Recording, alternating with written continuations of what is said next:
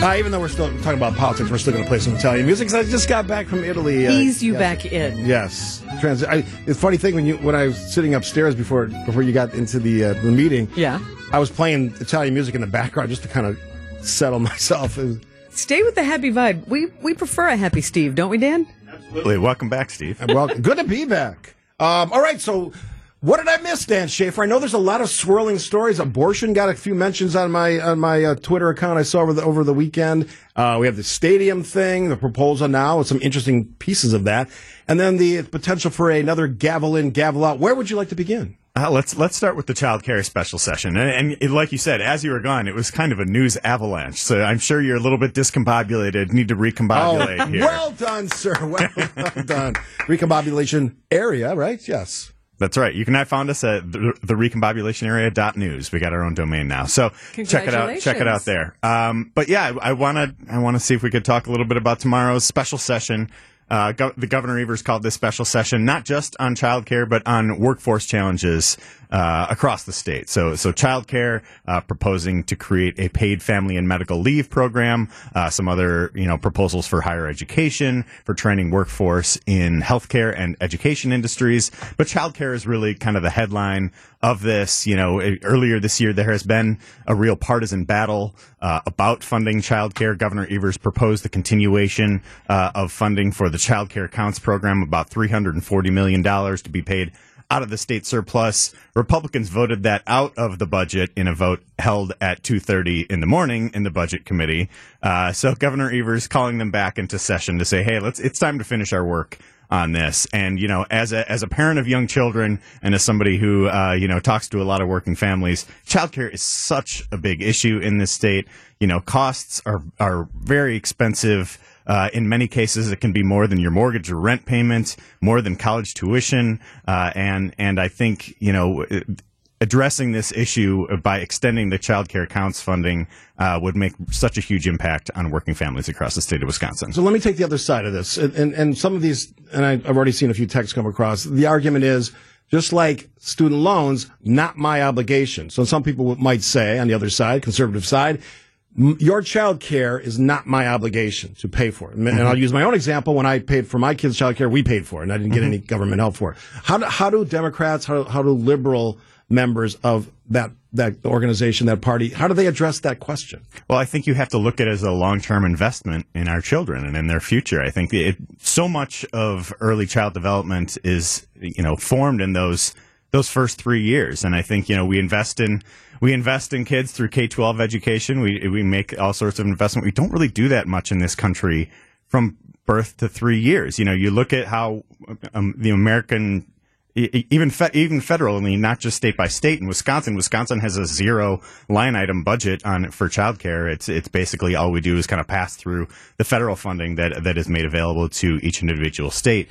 But we don't really make these investments in childcare. And I think as you know, you have more households where both parents are in the workforce, this is becoming more and more of a need. And so you know, it, it- this this doesn't mean that your childcare is necessarily getting paid for. What this childcare counts program has done is stabilize an industry in decline. It has been about 15 years of declining numbers of childcare providers in the state.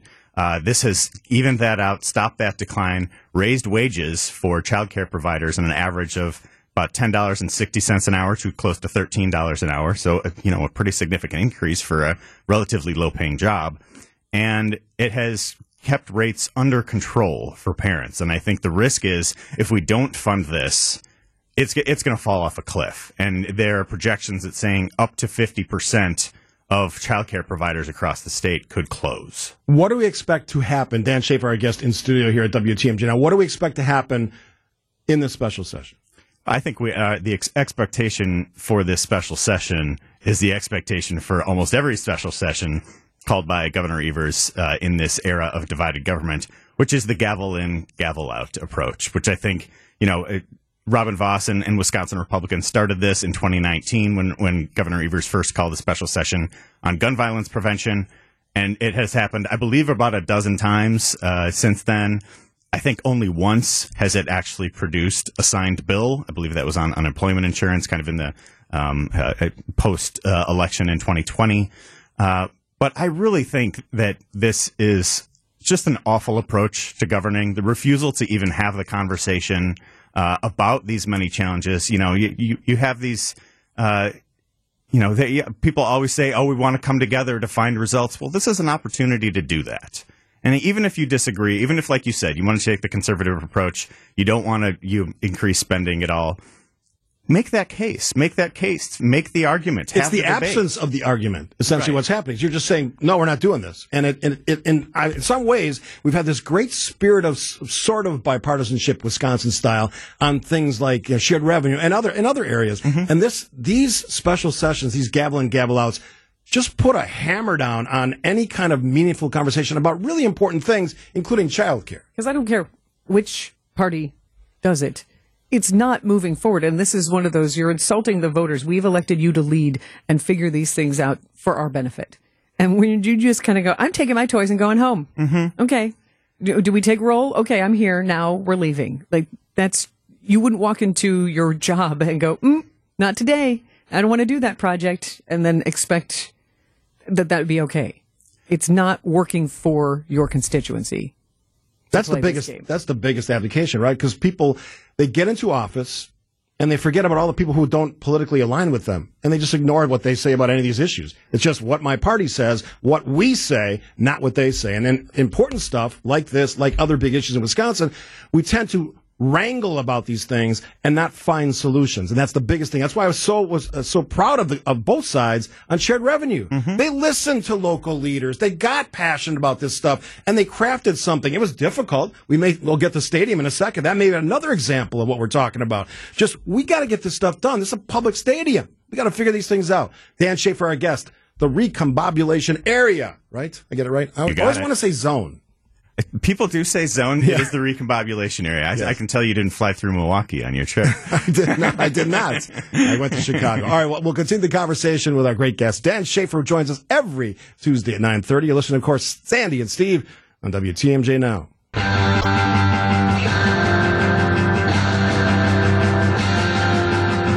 All right. We are joined by Dan Shafer, political columnist, the recombobulation area and zone, if you want to call it that. Sometimes I No, do. it's the area. Get it. Get the name right. I did get it right three He's times. not calling you Scott Scaffidi, so at least get it People right. People used to call me Scott Scaffidi, actually. Sandy Maxx joining as well, WTMJ now. All right, so while I was gone, as Sandy said, lots of breaking news. The stadium proposal from the, the uh, GOP, Brewers committing to stay through 2050, $700 million of the package, all kinds of different revenue streams there, 411 million from state tax revenue and players' salaries, 202.5 million from Milwaukee, Milwaukee County, 100 million from the Bre- 100 million from the Brewers, which is good your general sense of that proposal and what what it might look like when they finally, hopefully, craft a deal on said proposal. Yeah, it's kind of the you know it's the beginning of the debate, right? It's, Governor Evers put out his proposal uh, for it in the state budget. That was that was shot down. Uh, Robin Vos and Wisconsin Republicans come back uh, with their proposal yesterday. I think the biggest difference, obviously, between the two is the involvement of the local dollars, and obviously with the 200 million from the city of Milwaukee and Milwaukee County, I, I forget exactly what the if it's an even split between the two, or, or what exactly it is. But I think you know, you mentioned in the in the last segment the the shared revenue debate.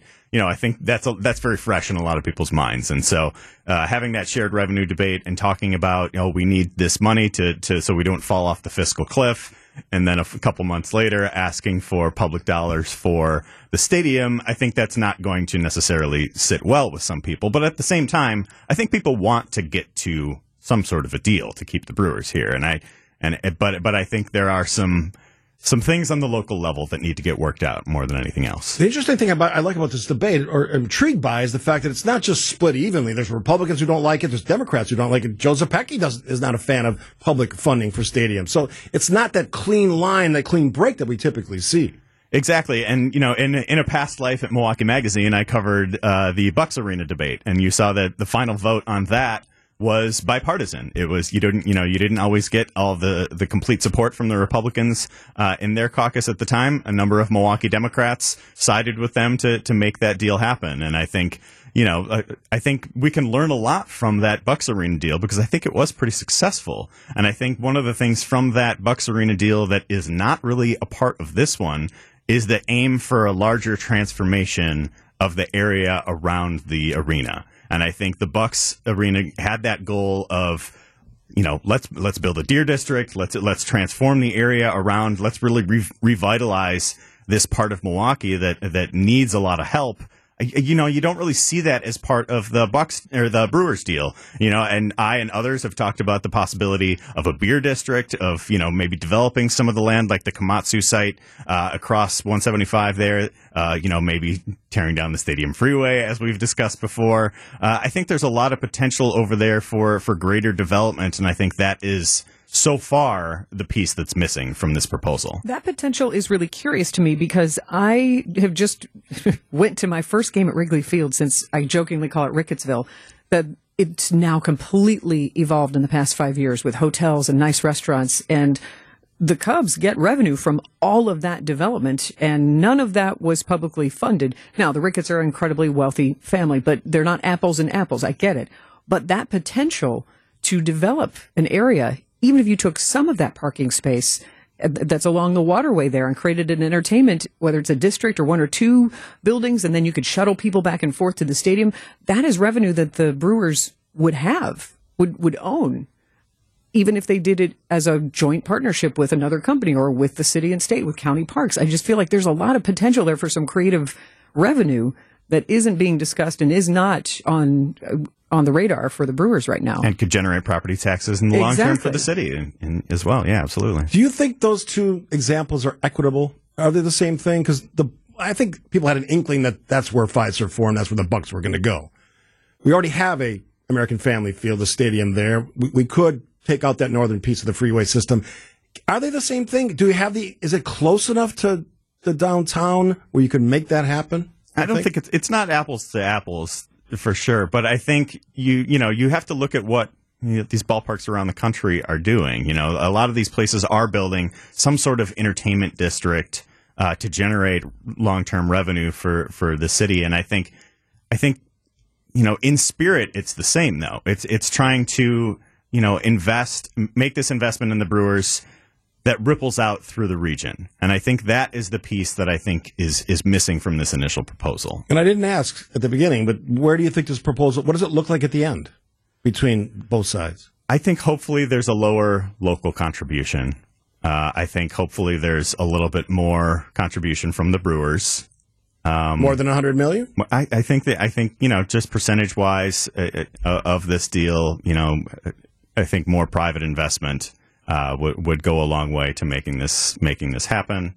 Um, but there are a lot of details to figure out with this. The and, path, yeah, yeah, So the path is going to continue. Vince Vitrano in Wisconsin's Morning News was talking about you know going through the Assembly and then through the Senate. If there are changes in the Senate, back to the Assembly, and then it would have to go to Milwaukee City and Milwaukee County, and mm-hmm. then does the Common Council possibly get involved? So this doesn't sound There's like a, a fast of, track. Here. Yeah, I've been trying to learn more about this too. There's a lot of process questions uh, that people want to have answered as this goes forward. Herding cats yeah. related to the stadium. We'll take a break. Uh, there's an interesting piece of this that I want to ask you about the the year round availability, perhaps, of American Family Field. I think that's got a lot of potential. Our guest, Dan Shafer, the recombobulation area. Yes, sir. How do you, how do folks register, sign up? You can find us at the recombobulationarea.news or recombobulationarea.substack.com. And you want to be connected to the news. Obviously, from a left leaning perspective, it is brilliant writing. What is it? 17 times Milwaukee Press Club award winner. He's, he's got the news that you can use, at least what the liberals would say you can use. and I even read it, so take that for what You're it's thought provoking. Yeah, it's, it is always interesting. All right, we'll take a break. So last few minutes with Dan Shafer. If you have a question you want to fire off at the text line, Old National Bank talking text line 855 616 1620. That's coming up. A few minutes before the top here, before we get to the news, Dan Shafer of the recombobulation area. Brilliant writing on politics in the state of Wisconsin and more. Uh, real quick, uh, one of the ideas I love in this proposal, and it's not unique to the Republicans or the GOP, is to make American Family Field, that stadium, a year round venue, which can capture, I think, a lot of money. Yeah, I think I think that's a really I think that's a really interesting part of this. If they if they're going to make this something that is usable year round, you know that You know, I mean, I mean, this is a place that's only used what 80 to 80 to 90 times a year. You know, it, it 80 shuts games. down for many, many months. Right. And and I think, you know, you want to have an investment that will have some more year-round activation. You know, you have long times of the year where those big parking lots, those 12,000 uh, those 12,000 parking spaces, more parking spaces at American Family Field that there are in Disney World in Florida, not an exaggeration. Uh, maybe do something that will will fill those parking lots and activate that space in a year round way is, is, a really interesting idea. You, you think about that idea. So when we're talking about a district per se, if you have let's say big mega concerts, what do people like to do after the concert? They want to go hang out more and drink. If they're if they're flowing out of American Family Field east or north, if there's no, if there's a way, easy way to get into that area that the freeway used to occupy, why wouldn't that be a, a, interesting way to kind of blow this idea up into really a tremendous expansion of entertainment and obviously revenue in Milwaukee? I think it's got a lot of potential. Lots of potential, but I think you know that's that's one of the things that they have to think about with this proposal, where it's it's an investment not just in the 80 nights a year that the Brewers are playing, but an investment in a part of Milwaukee for 365 days a year. And I think that's where the, you know, Mayor Johnson has really come out in favor of having this, you know, quote unquote beer district. That's something that we wrote about the recombobulation area last year, have, have touched on quite a bit. Um, and, and I think it's really interesting that the mayor is, is going out and, and saying that, you know, we don't want this necessarily to look the same in 2050 as it does now. I think there's, there's room for, you know some evolution, some transformation, some greater investment to to make a difference in these communities surrounding uh, the ballpark in ways that it's not now. Always great to talk to you, Dan Shafer, the re- recombobulation area. Brilliant writing.